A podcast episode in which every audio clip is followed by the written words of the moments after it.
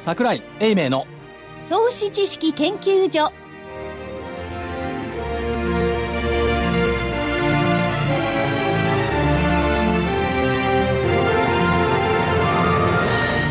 皆さんこんにちはこんにちは桜井英明の投資知識研究所のお時間です本日は桜井英明所長もスタジオですその「も」っていうのはどういうことなのか分かりませ んがスタジオにおります桜井でございますだってずっといますもんね正木隊長いますね。はい、まさきです。こんにちは。よろしくお願いします。そして福井主任研究員福井です。よろしくお願いします。そして、かのうちでお送りいたします。よろしくお願いいたします。まあ鹿之内さんそのずっといますもんね東京にっ てねおっしゃいますけどもね噛み締めてくださいね東京にずっといられる幸せを何をおっしゃいますやら、あの足で稼げと おっしゃるの悪いに。ですけどね本当大変なのよ大変ですよ。この番組が放送されている時、どこに行ってるかって言うと、今頃ねちょう ど今頃グアムのタモンビーチにいるぐらいのもう感ついじてますかこれが放送放時送間の頃。帯はね時差があると今ついてるでしょう、ついてるでしょ。そうですそしたらか。グアムはしかも台風よねえ、飛行機帰ってきちゃうとどうしようね北をちょっと今、かすめてるような感じで、台風25号でしたっけそうなんですか。あらまあ。もうそ気れをはつけてくださいね。いや私が気をつちょけよ所うがない長がで気すをよつけても。それよりね、やっぱり今言ったでしょ、東京にいられるこの何、こよなく幸 せ。先週なんか大変だったんですよ、沖縄から電話してましたけどね、あそこから飛行機乗って岡山、津山よ。ねえ、日本縦断行ったり来たり。で、そこで帰れるかと思えば、また大阪よ。帰れないのよ。天線。転戦。そして今週はといえば、まあ、月曜こそね、休みったって家で原稿書いてるしさ。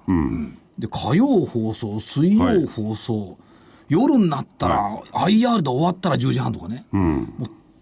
家で寝たい。でもなんか IR ノリノリだったって聞いたんですけどああ桜井ノリノいや、リやっ。ぱりね、さすがですよ。もう、天才的だね。びっくりしちゃった。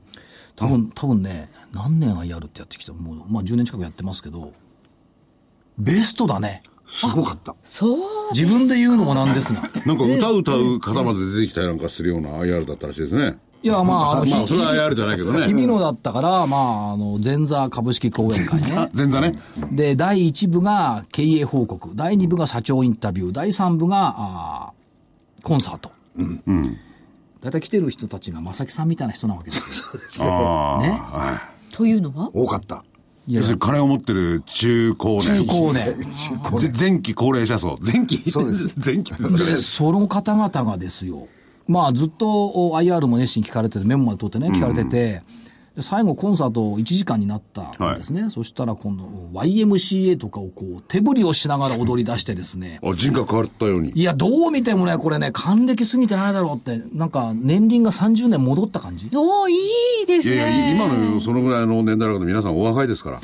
だから、音楽っていうのは、その、はい例えばその、80歳とか90歳の方々のコンサートを毎年やるっていうようなことが日経にこの間載ってましたけども、やっぱ人を元気にしますね。株は人元気にしないけど、コンサートは人元気にするわ。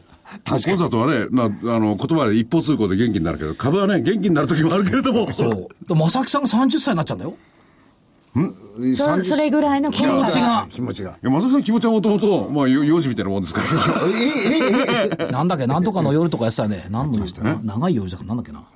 ああ、ななんて言いまあすか。のー、80年代の、はいあのー、グループサウンズグルーがプ流行った頃の80曲をあれはかなりやってくれるんで。 60年代。 60年代ぴ70ったり代なんですねいいんですよ。あ東京オリンピックを64年にやって、こう、経済成長がすごだかかったらね、時みんな精神構造がね、は10代、20代戻っちゃうんだな、音楽聴そうなんですよね。あの頃の曲くと。びっくりした。いいですね。朝日のあ当たる家か。そうですね。そういうパターンだったね。あというような IR もありまあ大変でお疲れかとは思いますが非まあ常に楽しい経験にも、ー。えー、グアムの空の下ではあるんですけれどいや、も。グアム 雨。台風に囲まれてんのも雨っしょ。でもゴルフやるんでしょいや、さっきあの、うちのアナウンサーと話してて、どうするゴルフができなかったら何しようかって、あしょうがないからみんなで朝からワインでも飲んで株談義みたいなこと。誰が半日も株談義するの海の向こうで。でもこれ株談義したらね、まあ今日木曜日なんですけれども、結構お面白いんじゃないですかいろいろ話が出てきて。いや、せっかくさ、何千キロも離れるんだから、はいその海の向こうから眺めた東京っていうのを考えたいじゃない、じーっと。あ向こうから。うん。でもいる人みんな日本人でしょそんなことない、現地の人いるもん。いやいやいや、とは言いながらー、離れてみてわかる東京の良さとかそうそう。だからね、東京にいるとね、どうもね、せ相場感がせかせかしちゃうのよね。ああ。だからそれは例えば日本国内にいてもそうなんじゃないですか東京にいるっていうだけで。例えば、え地方っていうんですかあこれだから。ね、んやっぱね、何千キロ、まあ、す国内だとね、石垣ぐらいかな、行ってこう、せかせかしなくなるのが。札幌でもせかせかするもんね。そうしますね。時差ないし。でも今パソコン、コンピューターだけ持っていけば、すべて情報は全部世界の情報をこう手に入っ取るように分かりますからね。だからそういうものをなくして、こう、冷静になって、なんつうのかな、ここから何千キロも北の東京では何が起きてるんだろうと思いを馳せることが次の相場感につながる。これニューヨークじゃダメなのよ。どうしてだって目先、目、目も、足元にあるじゃん足元にウォーなんかルストリート。もっとせかせかしそうな気がします、いや、そこからもう東京見て、これは投資できねえわ とかね。だからね、やっぱね、こう、絶海の孤島に行かなきゃダメなんだよね。し紙面を海に囲まれた。そうだ 絶対絶海のここととをにね、桜井さん、申し訳ないですけどね、はい絶海のことでね、数日間いられるタイプじゃないですよ。いや、いられますよ。いやいやえ大丈夫ですかだって今ネット、顔ネット繋がってるもん。株式禁そう断いう症ことになっ状ですよちゃうからダメなんですよ。そうですよねそれじゃあわざわざ孤島に行った意味がありませんおっよしゃる通りねでしょいや、何がびっくりしたって、もう今から何年前、15年ぐらい前にね、南太平洋の孤島に行ったのよ。バナースか。うん、そしたらね、これね、会計事務所とかあるわけ。一応。タク成分だから。タクセイブンうねん会計事務所あるわけよ。A 系の。事務所行くとね、ブルームバーグが映ってんだよね。はいはいはい。で、日経平均とか、ちゃんとリアルで出てくるの。これ何の意味もないなと思ったね。せっかく絶海のことをしてる。無理でしょうね。いや 絶海のことの前夜祭ということで、じっくりこの株をこう語っていただきたいですね。どうなんですか、株今日の、今日の。今日どうだっあれたあ木曜日はプラス転換したんですよね。全場よりつけやすかったんですけど。 15日は205円90銭高1万8000飛び96円90銭で終わっておりますこれが木曜日、で、この3人のおじさんはその間お茶飲んでたんでよくわかんないですけど、 実況やっていた鹿野内アナウンサーはいかがご覧になりますですかえー、5倍より後上げ幅を拡大して、うんはいその後はまあ高値圏っていう感じだったんですけど、はい。昨日が14日が343円安、はいでちょっと下げすぎたよねみたいな雰囲気ですかそう、昨日午後ね、実況やりながらね、もう半ば諦めモード。そっからダメだ、今日は、みたいな。どうしたんですかみたいなね、でもね、昨日いい替え歌作ったのよ。はい昨日の歌昨日作った替え歌最高だったですよ。ほえー暗い歌ですかいや、明るい明るい。最近 CM で使われてるんですけど、見たことあるかなあのー、妙齢の方にね、席を譲ろうとして大丈夫ですって言われて断られて、席が1個空いちゃってるって。ほう、はい。明日はきっといい日になる。この歌、この、このね、はい兜町っぽいのいいと思う。聞いてくれる、どうぞどうぞ。くたびれた顔で相場の中揺られている株を見た、勇気振り絞って少し買ってみた、大丈夫ですと怪げそうな値動きのその後決まり悪そうに少しだけ開いたままの上の窓、まあいいかと割り切れなければ、とっておきの笑い話にしようそうだ、こっからですね、はい昨日の段階でこれ素晴らしいと思う。明日はきっといい日になる。いい日になる。いい日になるのさ。株価上がればいい日になる。いい日になる。いい日になるでしょう。ちゃんと予言してたの。昨日の段階でね、水曜の段階で木曜の高いの。まさか、えあの、今日、高いのことを知った後にこれを出してきたんじゃないですよね。じゃあじゃあこれはあの、昨日の前場作ったんですよ。明日はきっといい日になる、いい日になる、いい日になるのさ。どの銘柄も株を彩る絵の具になる。絵の具になるでしょう。でも、これ、あの、木曜日収録してるんですが、金曜日わかんないよい。や、水曜水曜日の部分をちょっと埋めただけですもんね。そうそう、半分ぐあ、らい。もう木、木、あ、水曜日じゃない、火曜日の部分のね。うん火曜日火曜日203円安でしょああ、火曜日と水曜日で547円下げてるんですよ。そうなんですよ、ね、 3%下落。で、あどうなんでしょう、10月2日以来の1万8000割れを1回やって戻ってきた。だから S q 値までは戻んなかった。18137。あそれを今日挟んでた感じですね、はい。で、そうは言いながら、25日線17966。これは、クリアクリア。もう一丁。10月月足要線基準、1万7722円、クリア。うん。そいろいろクリアしてきたじゃないですか。そうそう、なんでクリアできるんですか僕にはそれが普通しょうがないんですよ。それはやっぱりあれですよ日本の株はね明日があるですよ明日はありますよ。それは誰だって明日はあるんだあけるど。んですよね日本の経済に明日があるのかって、月例経済報告なんて読んじまうと、暗くなっちゃうな、なんか。ちゃうでもあれ受けるとちょっと日銀がって言い出すんじゃないんですそうかそう。だから一時的なもんですよね、まあそんなに日銀があったってね。いや日銀はねえっ、と水曜日にはい今月初めて ETF を336億円買いました、月曜もね、全場下がってたんだけど、動かなかったのね、でそれを見ると、はい、売りやめせてやれっていう気にもなるじゃない。と火曜日336億円買った、9月は317億円だったんですよ。あれで止まったか。 19億円増加したんですね。で、年初からの買いで2兆5241億円。あと残り4759億円。14な回。くなってまいりました、ねえ、少なくなってきましたね。あとね、面白いの出てきたね。日経レバ、ああ、はい。純資産。まあ増えてきちゃってるんですけども、新規設定を停止。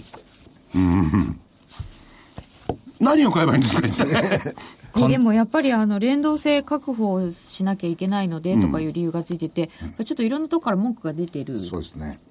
じゃあ出るでしょう、引け際のね、あの動きを見りゃ。まあ、それ完成相場というのは行き過ぎたっていうことになるんじゃないですか、これ。いや、これ、健全なる相場の動きを、これ、あの既存してんじゃないですか、これ。いや、そうだよ。やりすぎて。私は、この日経レバという商品をきっちり作った、投信会社を評価してあげたいな。人気あるんだもん。でしょ人気があるから2000億も3000億もできるわけだって。トヨタとかソフトバンクとか三菱 UFJ の2倍3倍できるっていう、そういう商品を作ったことは、証券界としては中期国際ファンド以来の快挙じゃないかと思うんですけど。ああ、なるいほや、ど。お僕もそう思いますよ。ねえ。うん、そうですよ。でも証券界としてはあの会としてはね。いや、そういうしか証し券会というのはあるかないか別にしてね。業界としては。しかしね、そもそも株式市場が何たるかに戻ると、はいこういう ETF っていうのは、これはあの、金を回すって意味じゃね、意味があるけれども、なんか意味があるんでしょうね、果たして。なんで例えば、企業の健全なる発展とか、資本主義市場の云々とか、なんかありますから、これ。流動性を提供しないといけませんからね。うん株はいつでもあの売れるっていうのが重要ですし、まあその指数売買っていうと、はい。出ましたね猿年猿の話、もういっちゃいますか。いやいやまあちょっと猿の話を、まあね 後でしましょう。えーランダムウォークの理論でいくと、猿のダーツ投げああ、猿がダーツを投げて、命中した銘柄でポートフォリオを組んでも、専門家が組んだポートフォリオとさほど大差がない、ひどい。ひどい。ということは、インデックス売買もアクティブ運用も、むしろインデックスの方がいいんじゃないか。何も考えないでいい。ずっと言われてますよね考。インデックスにはかたかなわないっていうのは来ね。年は猿年だから猿のダーツ投げ相場。いやー、でもそれは、足で稼いで銘柄選んでいる人から聞きたくないかな。いや、でも、あのいや、物事にはいろんな見方がある。それもありかないや。いや、でも純粋に数学と追求しててですね、アメリカの学者で、あのー何億も当たる宝くじ、これのナンバーを確確率で計算してたらいいんですよ。それが5より前の数字が絡んでるとね、ほぼ当たる確率が何倍、ん結構出てくるんですって。で、その人は自分の買ってる州、州とは違うんだけど、違うところのナンバーぴったり当てたって言うんですよ。それ確率で出てくるんだってね。結構ね、十何桁って言ってまあそれ猿が多分投げてるのと同じ確率だけど当たるんで、確率はあるんですよ。そもそも猿がダーツを投げて当たるかどうかってのはよくわかんないよね。まあね。シュッとか投げられるかどうかっていう問題は、あでもなんかいましたよねいワンワンちゃんにこうペッてやらせるとか、タコがのああ、競馬の一着当てるるとかあったね。うんありましたよね長、はい所長が必死になって、いい企業を探そうと思って足でいろいろ稼いでるの何なんですか、一体。これは、猿も歩けば棒に当たるみたいな感じになっちゃうじゃないですか、それ じゃあ。それはそう、猿は猿はそうだっていい犬も歩けば犬もいいそうか、そうか。そりゃそうです。それはそうですよって、虚しくないですよ。虚しくないだって行かなきゃわかんないもん。まあね。棒に当たってみないと分かんない、痛さが分かんない。そう、痛みもわかん ない。喜びもわかんない。それはいいんですけど、だから次ね、これね、日経平均、日経ボラだったけど、これ変わってくんじゃないの、主役。ど、ど、どっちにか。東証がね、これ何 ?S&P、JPX、G1V1 つうのかなあなんか新しいの作るって言ってましたそうね、。で、これは資産価値とか期待成長率に応じて構成比率決める。 JPX400 は ROE っていうのを重視してたでしょ、ちょっとこれ、視点を変えた指数が出てくるっていうことは、 G1V1 っていうのは、アメリカの方で注目されてるね、指数のなんか難しいものらしいんですよ。うん、PR とかそういうの、まあ同じ系列なんで過す去けど、ね。 10年の増配銘柄指数とかね、だからそういうので見ていくと、ちょっとルール変わるんじゃないのという気もしてはいますね、だからこれ、あのー日経レバーがい一瞬新、新規設定停止になったっていうのは、象徴的な動きかなという感じもしますですね、しかも来年から東証マザーズ指数の先物も出てくるんですよはい。だまあちょっと主役の交代っていうのがあるのかなっていうのも、 225じゃなくなるうん、だってファーストリテイリングが22%増益で PR40 倍だから高いって言って売られて1日で時価総額5000億円も減らすっていうのは異常でしょまあでもそれは別にあの、入れ替えるだけで対処していただければ どうにかなるんじゃないですか。いやーちょっとってあれよだって日経平均が100円下げたらそのうち50円がファーストリテイリングとかね、おかしいもん225のこの歪んじゃったのはどうもなかなか直せないみたいですね、だからそもそも何ワンロット買うのに400万円ちょうだないでしょそれはね。あ分割させないっていうか、ば分割しない方がおかしいよね。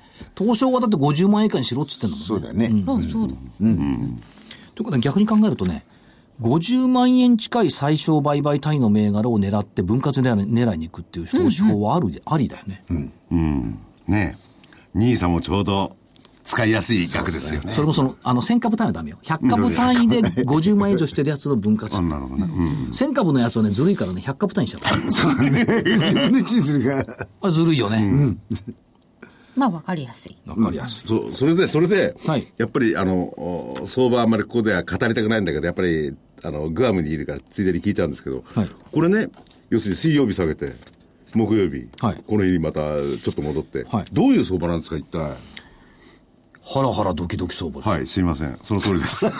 それ以外これ何さも。ここのところのこう結構急激に1400円ぐらいですかね、戻してきたじゃないですか、はいこの戻りは一服なんですかあそうそうそうそう。そんまずなことはない、あ、下落の一服いや、えっとね、戻し10の。月の戻り、うん。えっと9月の末にそ一旦そこを売ったっぽく16900円で安値つけて戻ってきたじゃないですか、はいで18400円まで行って、えっと今週ちょっと続落して今日、えー木曜日ちょっと戻してなんですけど、はいはいこの18400円ぐらいで止まりやっぱか、鹿野内さん頭いいね。結ただ、だって、いやいや、考えてただ質問しただけいでや違う。これはね、結論を導く質問なんだよ。ちゃんとね、上と下を切ってね。そう。この18,300円、400円は、なんでここで止まるんですかそっうて。明らかに目が挑んでたもんね。こ答えを迫ってましたよ。どうぞ答えで。、これ、もう頭のいい方はね、分かっている答えをあえて質問するっていう、この手法を用いるんだよね。そんなことないですよ僕らはそういう高等技術ないからねあ。のーほら、よくセミナーとか行くと、うーん、それグッドクッションって言うじゃないですか。そうそれと一緒あいい質問だって、それはもう答えが分かってる人が、あの、いい質問だねっていう、所長はそういうことなんですよ、今。なるほど、うんで、どうなんですかグッドクエスチョンで。え、だから今の、その、冒頭やっぱのりねこれ9月29日の、1万9000、あ、1万6900等円だっけ30円。 901円1万6901円900 901円がザラバで。 900ザラバでね。今の1円、はい。引けで 900? あ930円ですそうんそうううですそそうです引けで930円だからそこのところは、多分、えー今回の下げの、今回だ目先の夏以降の下げのボトムでしょ。ここでボトムこれはね、深いんだ。うんどう、どう、どう深いんでしょうか。昨日、正木さんともちょっとね、いろいろ話をしてる中でちょっと話したんですけど、岡山行ったのよ。津山っていうところ。はい。先週ね。先週。なかなか遠い岡山から1時間半ぐらいかかるらしい多いよ、単線なんか乗らないよ、今。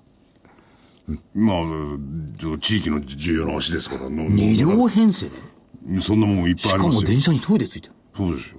そんなん山形にいっぱいありますよそうです一両で走ってんのもいっぱいありますよも漫画さんにストーブだってついてん松だか永ら。みたいで可愛いですよいやそれ乗って行った津山っちゅうところに、はいそしたらねセミナーの前におじいちゃまが来られた、昭和5年生まれああ、そうしますと、昭和五年85五年一月だね6までいってますかで最年少で戦闘機に乗ってたとかシデにシデに乗ってたとかすごいんですけど、ひまず言われたことは、もうラジオ日経の短波っつうのかな短波を、いつも聞いてるよ、それにはい。次の質問ギネスに乗れる JAL かときたもんだ何がで、わかんないの。ギネスに乗れるじゃろかと来たもんだ。はい。ラジオ短波聴取歴で しょうか。違うと思います。違うんだ。そしたらね、はいまず出してきたのが、方眼紙。懐かしいですね。だんだん見えてきた。うん。わしゃ、昭和30年から毎日買い取るんじゃと。日足、週足、月足。みかん箱数箱分。はい。これが、ええギネスに乗るじゃろかっつうわけ。すごい。乗るかもしんない。手書きで今でも手書き書いてるわけですか。いや、すごいですね。さらにすごいのは、メガネかくてか、かなくてもかけるっつう。はい。ギネスどうですか乗乗りますか乗らないんじゃないでしょうか。手書きっていうのが。いいや、だけどね、昭和30年からの経線つけてる人って、少なく少なくとも還暦以上だからね。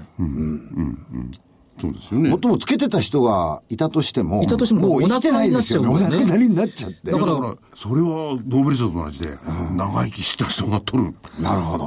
だからね、60年間つけ続けてきたってのはやっぱすそごれい。はすごいですよ。それはあの、ギネスじゃなくても、テクニカルアナリスト協会とか、証券業協会とかで、なんか、表彰する。したらよろしくないですかよろしいでしょうね。うん。 そっから先があるって。はい。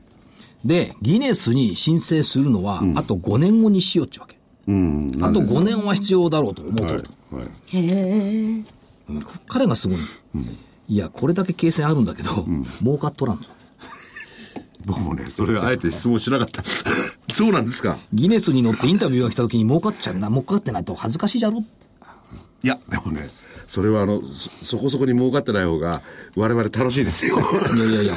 失礼だけどね。いや、まあ、でも恥ずかしいじゃん。あと5年頑張って書くっておっしゃってましたけども。じゃあそこで、もう買って、インタビュー、どうぞと答えられるように。そうそうそうそう。で、その方が、いや、この間の1万7000円割れでもそこ打ってるわ。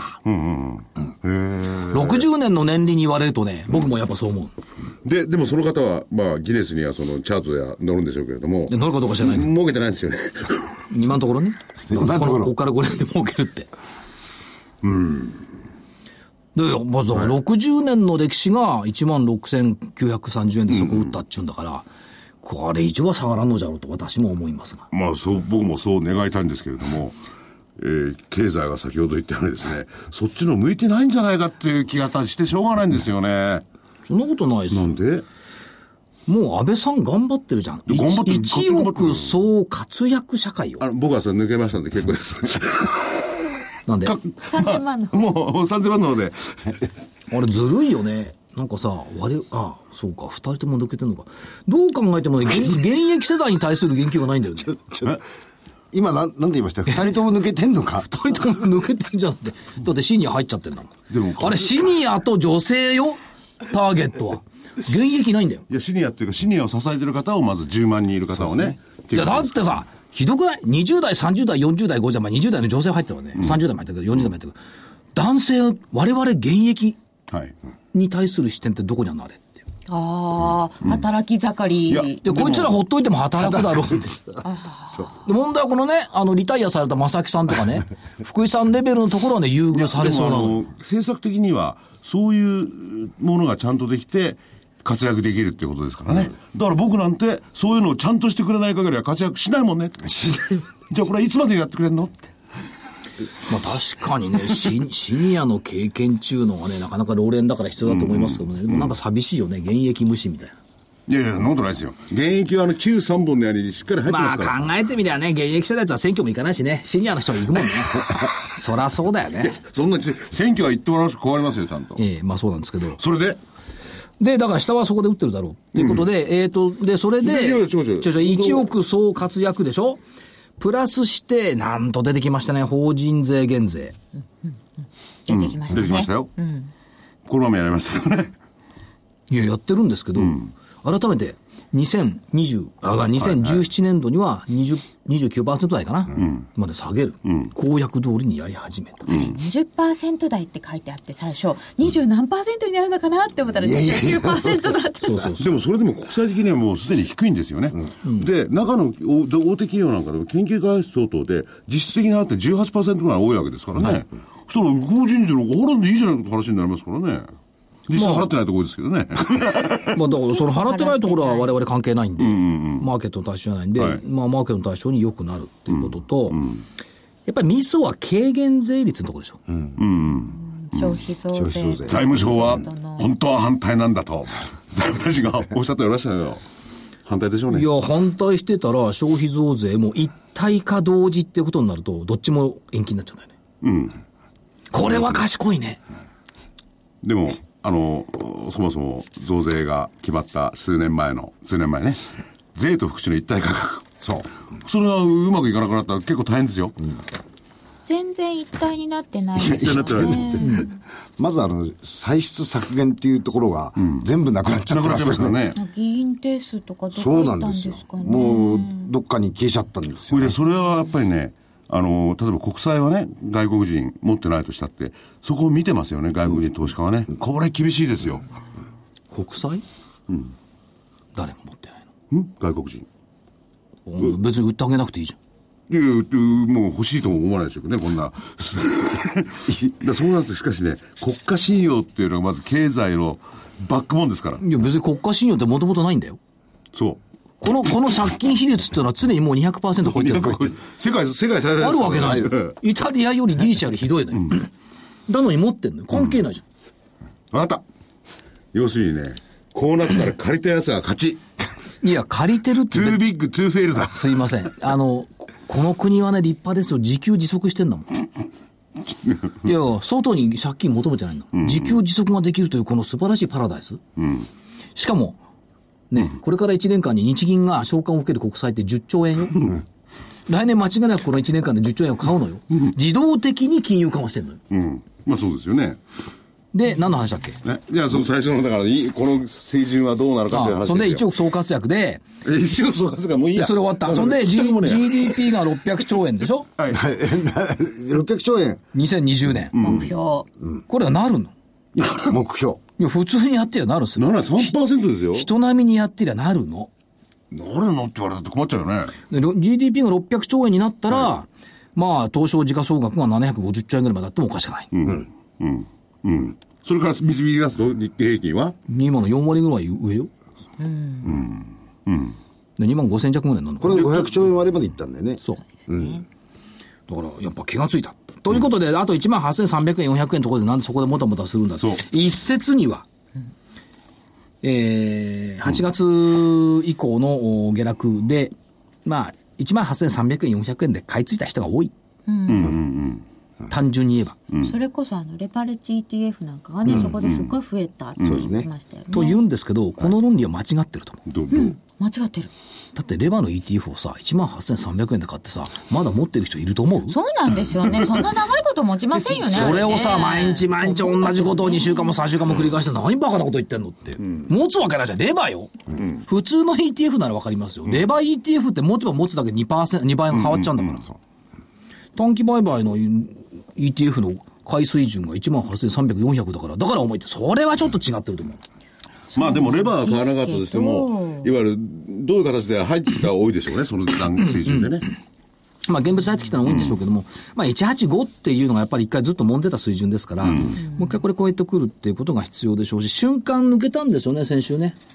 うんと、18、 438 438までいってますね。抜けたんですけども、やっぱりてあの持ち返されちゃったっていうところがあるんですが、これ抜けてくると、どうでしょうね、年末2万円、あってもいいんじゃない年末。 ?PR まだ14倍台よ。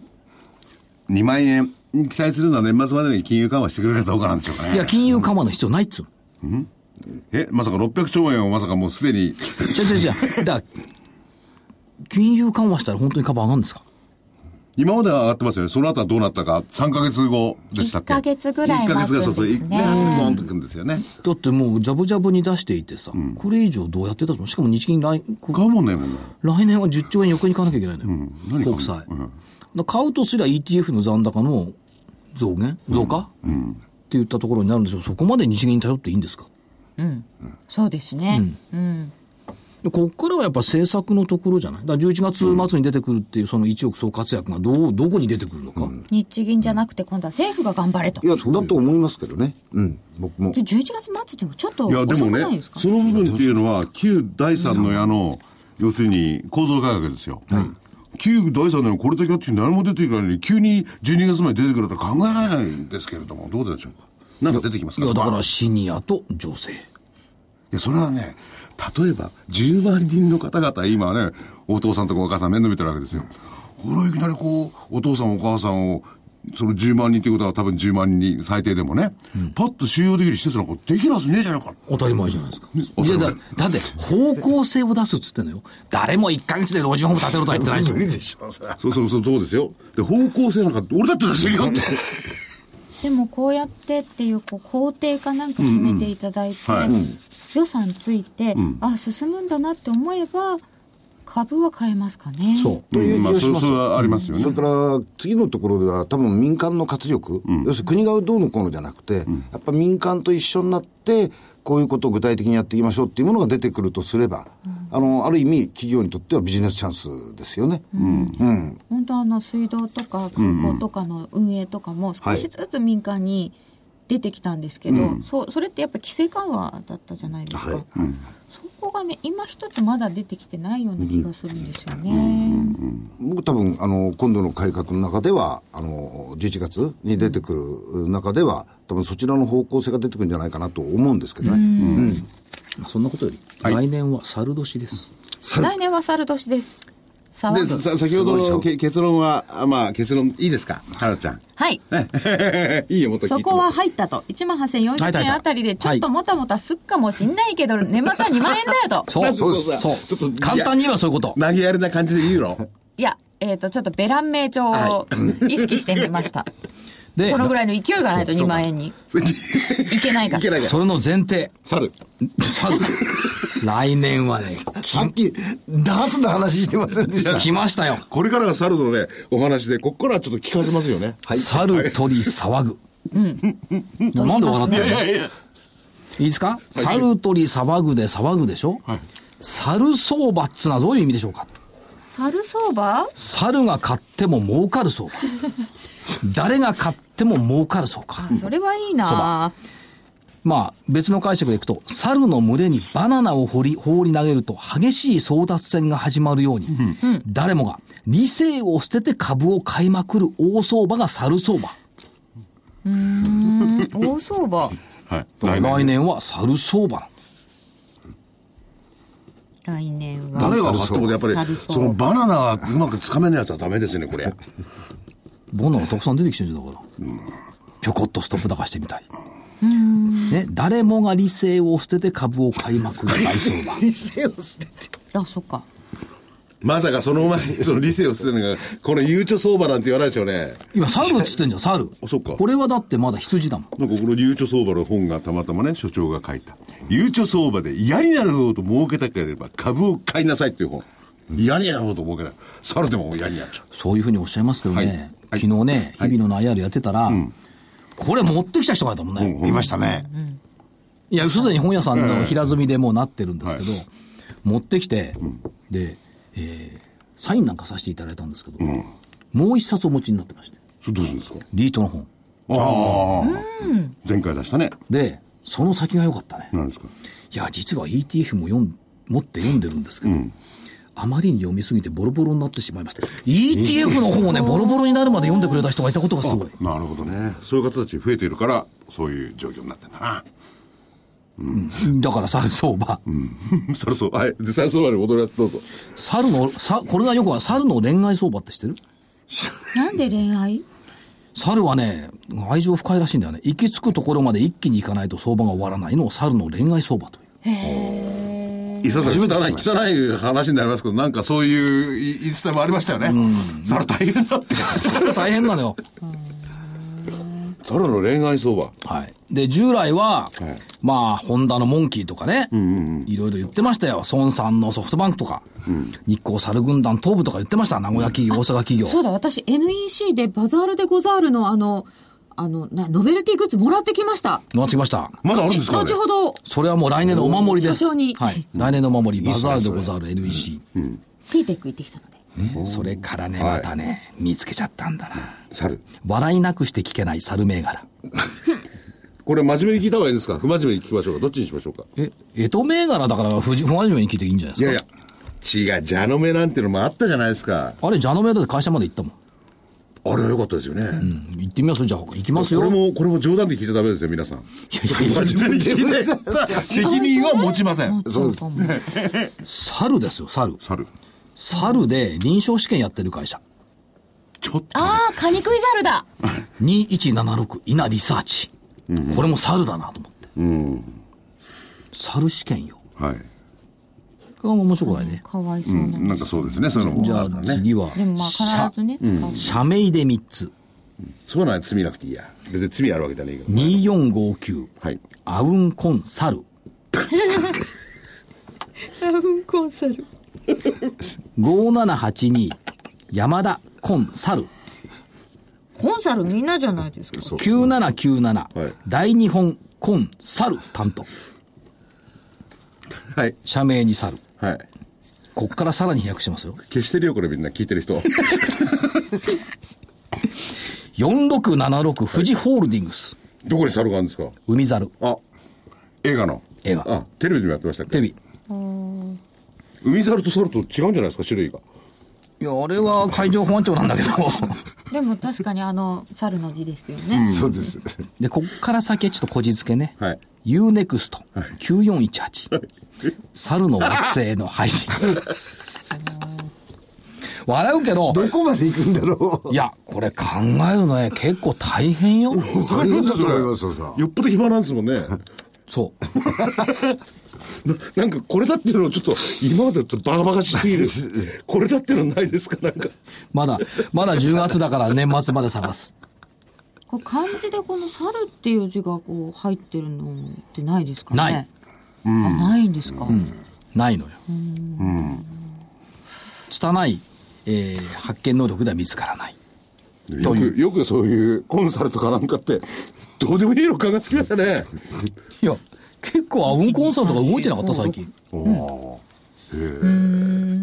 つ出てきましたよ、新たなで猿しょ銘柄これでも10個を見つけたよ。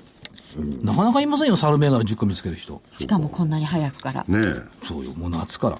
鳥のが楽なんだよね。すっげえ楽、鳥だったら。鳥貴族とかありますよさ。ね。ほんと鳥のが楽なんだけど。 1年後。でも鳥貴族ね、はい先週あのラジオ日経の IR で大阪で一緒に大倉大倉君のお父さんとやりましたけどねはいはいどう見てもねあの社長焼き鳥さん屋さんに見えないんだよねだって実際にややってた方ですよねそうご自身でね、もう見た目は本当に銀行出身みたいな感じのね、紳士の方なんですけども、まあ焼き鳥屋さんだから紳士じゃないってことはないんですいけどや太田さんは紳士な方多いですよね、すごいね銀行員だってヤクザみたいなやつの方が多いですからいやこだわりがねすごかったねタレあとね国産肉、はい鶏肉それから国産野菜今国産比率が95%まで来たんですかな来年には100%までいくんですやっぱり国産のは TPP だなんだかんだってねありますけれども、国産のものって本当に美味しいんでしょうか僕あんまりそういう目でもうものをいただいたことないんですやっぱりあのーお客さんは海外のものよりは海外安いから海外のものだろうみたいな面があるんですけど国産かみたいなね、うんそうですよね、やっぱりあの、ある程度こう安心安全みたいな、そういう感覚。まあ多少高くても、そういうもの食べたいっていう人たち増えてますよね。特に鶏肉は、あの一時期結構抗生物質とかは問題になったので、海外のものね、しかし全商品280円ってのはすごいねですね。ビールもそうだし、釜飯もそうだし、山崎も280円そうなんだよ。あそうなのそうなんだよ。本当に。だそれを頼まないとこう割りね割り負けるっていう、いや、でも社長もおっしゃってましたよ。その、全品280円だから当然高いの安いのがあると。はいそこを選ぶのが楽しみのお客さんも多い。なるあ、ほどな。るほどね。なんか自分が得したような、こんなあ頭使だかっらた今の、今のね気になっ、てまさに加納内さんのようなねなるほ、ど山崎は割安なんですよ。そうかなんかハマってるんだ。そうだよということ は失礼だけど100円ぐらいの280円ってもあり得るんだあり得るんですよ。それはありで、まそすこよ。でスカ500な円んだのからが280円とまでそうもちろんもちろんね、100円ショップ行って、あ100円ショップだから安いと思ってたら、スーパー行って88円の時とかもあるじゃないです かありますよね、ありますね。うん。あと、ただね、その、すごいのは、全部店舗で串刺してるの。ああの車の持ちでボールじゃない冷ですか凍じゃないの。そうなんですやっぱりすぐ刺した方が美味しい、刺してすぐ焼いた方が美味しいんだって。確かにそうだよね。で一もそ回れ冷は凍しちゃ結うとね。構膨大なデータに基づくこう企業秘密なんですよね。どれどれこうコスト計算したりなんかしてね。で、いいもの全部、まあ、原価は安くても全ていいものなわけでしょ。うん、すごい企業秘密ですよね。うん、すごいと思う。なんか原価置いといてくんねえから、高いものばっかりだろしかもなんか綺麗なんだよね。赤ちょうちん置いてないし。うんそれでね、店入るとね、店の中も結構明るくてね。はいうん、で、確かに言われてみるとね、赤ちょうちんでとむとぐろ巻いている親父っていう、上司の悪口言いながら、うん、これが浮かぶんだけど、赤ちょうちんなくて明るい木製の手作り店になると、うん、なんか違うよね。木製、そういうちょっと山小屋風、ね、そうそうそうそれで女性も入りやすいですよね明るいとね埃が目立つからやっぱり綺麗に見えるそう掃除してるから綺麗にしなきゃいけないんだ、うん、薄暗いとね汚いと見える明るいとついついね早めに帰っちゃう あれ薄暗いとね回転率がいいからそう、うん、薄暗いでいつまでもこう居続けちゃうんですよね手管巻いちゃうんです手管あらまあそういう意味ではやっぱりいろんな業態が出てきて、うん、それは鳥ね鳥、うん、鳥年猿だよ、ね、来年猿年まあ猿と鳥で1時間近くしゃべるってすごい番組ですねこれですね、うん、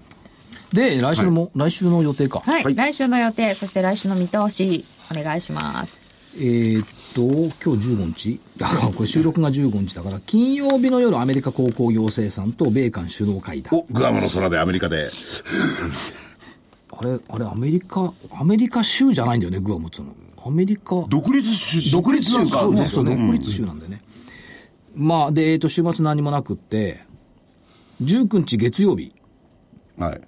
BB レシオ国内。うん、日銀支店長会議。うん、中国の7、9月期 GDP。へ、えって言っちゃったけど、どうすんのかなどうすんの ?6.8 とかだったら面白く ないね。全然。ね、いっそのことどうだ出してみろ5.8ぐらいよね。うんでもまあその他経済指標、はい、広告行政さんとか出てきます。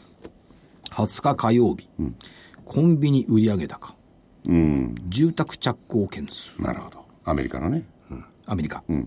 21日水曜日、日本の貿易収支。うん、こいつが、ちょっといいかな。9月の訪日外国人。うん。多いっすよ、9月も。多いっすね。はい。ちゃんと一人頭17万ぐらい買ってくれてるんでしょうかね。いやだってあのトランクの持ち方見てると買ってんじゃない昨日のあの桜井さんと一緒に行ったところで銀座の銀座のね大型観光バスが数台並べて止まってるんですもんねそことドーンですよねすっごいですよあの銀座の方は4丁目からは何ていうんですか新橋の方がすごいんですよあそこすごいですよだからなんですか東京駅の方はねあんまりいないはいはいはい、でえー、っと22日木曜日アメリカ中古住宅販売 ECB 理事会 ECB、うん、これが出てきましたそして23日金曜日気象庁3か月予報とタイ市場休場、うん、24日がラジオ日経仙台だったかな、うん、こんな感じでございましょうかね、はい、えーと来週の見通し17966下17966 25日線、うん、本当はね10月 S q 値1813なんてしたかったんだけど、うん、そっち行くかまあいいやいや1796625日線上、えー、75日線19359すぐに明日を向いて明るくいきたい、うん、来年を見ると猿ですね、うん、そうあ19日はあれですよブラックマンデー記念日の月曜日よブラックマンなんでそんなもん記念しなきゃいけないんですかブラックマンデー何年20 ?21 周年ぐらいのメモリアル。というところで、まあ1万9000円台回復に期待というところでしょうかね。 1万9000円台。お知らせいや、おいいですかはい。まだ、えー、4分、5分ございますね。大丈夫です。えー、それでは、16日、金曜日。桜井英明の月間デリバー ETF 投資難。えー、これ11月号、デリバー ETF で断固儲けよう、年末に利益を出そう、デリバーはこうしろ、ETF はこれだということで、まあ、デリバーの具体的な取り組みの仕方、そして、えー、注目すべき ETF などに関して、えー、桜井所長が、えー、じっくりとお話ししていただいております。今日、えー、16日発売です。価格8640円、えー、総量500円。もう一個、えー、これは、今の ITF、同じ日なんですけどね、16日。こちらは個別銘柄。えー、桜井英明、桜井彩子の銘柄バトル、11月号。桜井彩子え彼女彩子じゃないの桜井彩子って言いました。ごめんなさい。桜井彩子ちゃんもいましたけどね。ええ、この間まで。あ、そうですか。親戚じゃございません。親子と間違親わ子れじゃてございまたとせいん。う。そう。か金内彩香の銘柄バトル、11月号。株を諦めるな。今こそエルドラド銘柄が安く買える。こんな相場でも大きな上昇が期待できる。物色集中期待銘柄大特集ということでですね、えー、株を諦めない人が最後に勝つかも しれない。その銘柄をでいいすね。そねの、かもしれないやついい ね。あの、所長に具体的にいろいろ挙げていただいております。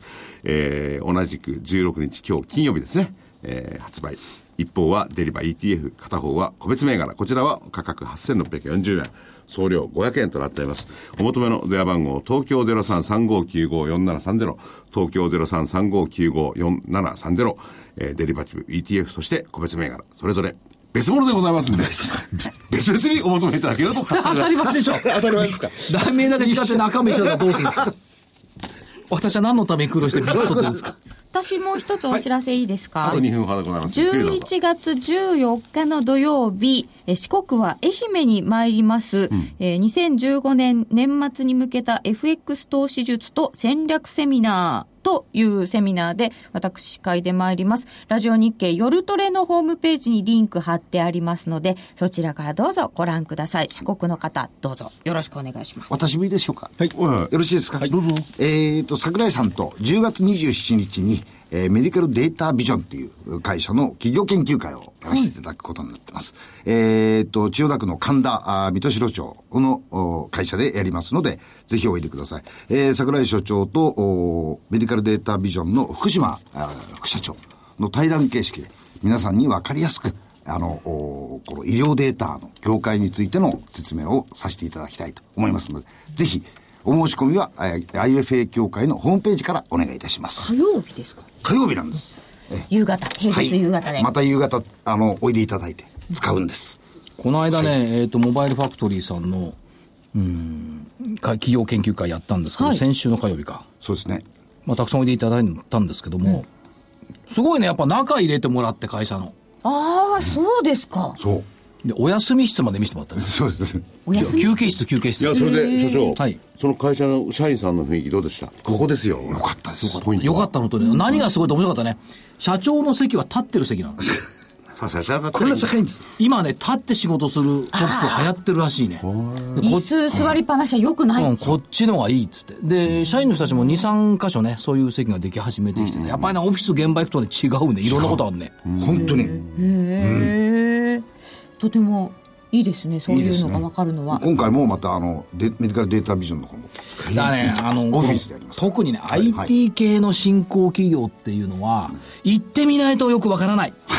本当ですだからね、これメディカルデータビジョンだって、医療データだから、これやっぱ行ってみてね、本当に確信に触れて、話を聞くのが一番だというふうにデ思ータいそます。の、我々、ある意味では見られないですからね。そうなんですちょよっと入れないもんな。ねぜひぜひぜひね。はい。それでは皆さん本日はこの辺で失礼いたしますそれちょっとと早いですけれども。はいね。はい えー、私、グアム行かなきゃいけない。あ、そうか。はい、まあ、グアム行ってるんだもん。 そう言ってるんですよ。まあ、ゆっくり遊んでください。はいいや、そうだよ、仕事、講演会、はい。わかりました。どうもありがとうございました。あーす